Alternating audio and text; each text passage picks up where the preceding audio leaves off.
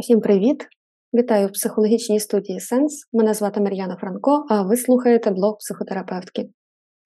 І як, напевно, більшість з вас здогадується, я поєдную у своєму житті дві роботи: це робота психотерапевтки і розвиток нашої психологічної студії Сенс. Тож е, сьогодні я вирішила поділитися з вами історією створення студії, адже враховуючи, що у нас завтра відкриття вже другого офісу, то я поринула у спогади про те, як засновувалась сама студія, що тоді відбувалося. І як знову ж таки, ви, напевно, здогадуєтеся, коли ти починаєш власну справу або власний бізнес, то ти спершу є такою собі людиною оркестром. Тобто ти є і підприємцем, і керівником, і бухгалтером, і прибиральницею, і знову ж таки, якщо це психологічна студія, то і психологом, і маркетологом, і HR-ом. Так от, е, коли ми засновували студію, то е, мій чоловік допомагав мені створювати наш перший сайт, хоча він не займався сайтами, але сподобався на таку роботу і попросив мене, щоб е, я дала йому лого студії. Ну, ось тоді мені довелося ще трішечки побути і дизайнером, і в цій ролі. І перше лого студії по суті, створювала я сама, ну як перше, воно в нас і залишилося. Єдине, що його потім а, оцифрував дизайнер. Тобто я його спершу вигадала, намалювала і передала дизайнеру для того, щоб він зробив з нього цифрову версію, яку можна розмістити на сайті. Так от якраз тоді я і задумалася, а що має відображати лого студії? Які сенси я хочу закласти в лого студії Сенс? І ви знаєте, сама історія цього лого, як виявилося, роками вже підтримує не тільки мене, але й тепер уже моїх клієнтів.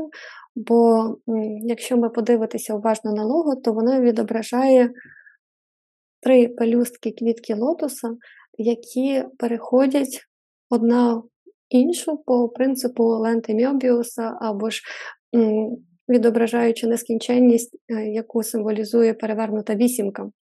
І це перший символ студії це безкінечний розвиток, який, зрештою, відбувається у психотерапії. Адже в психотерапії ви можете прийти в мінусі і вийти в свою стабільність в нуль, а можете почати з нуля і вийти в плюс, а можете йти з плюса ще в більший плюс. І ці всі можливості, в принципі, забезпечує е, добра психотерапія. Але чи не ще більше мене надихає насправді другий момент, а саме історія самої квітки лотоса або так званий ефект лотосу. Адже лотос росте в полотяній воді і завжди тримає над її поверхнею свою надзвичайно красиву квітку. Причому, що щовечора квітка закривається, іде під каламутну воду, і щоранку вона з'являється над поверхнею знову чистою. Бруд не робить квітку нечистою, адже він не проникає всередину, і тому квітка лотосу символізує чистоту нашого серця і розуму, які ми здатні зберегти, проходячи навіть через найтемніші часи, стикаючися з несправедливістю, болем, стражданням цього світу. І, напевно, саме тому в східній культурі Квітка лотосу також символізує честь, довголіття, здоров'я та успіх.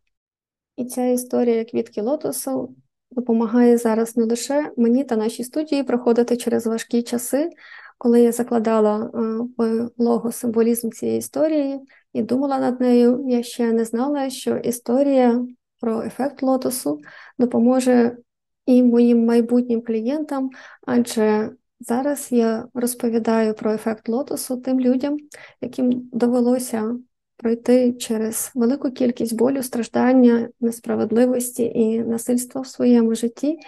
І, власне, ця історія квітки лотосу часто виявляється цілющою.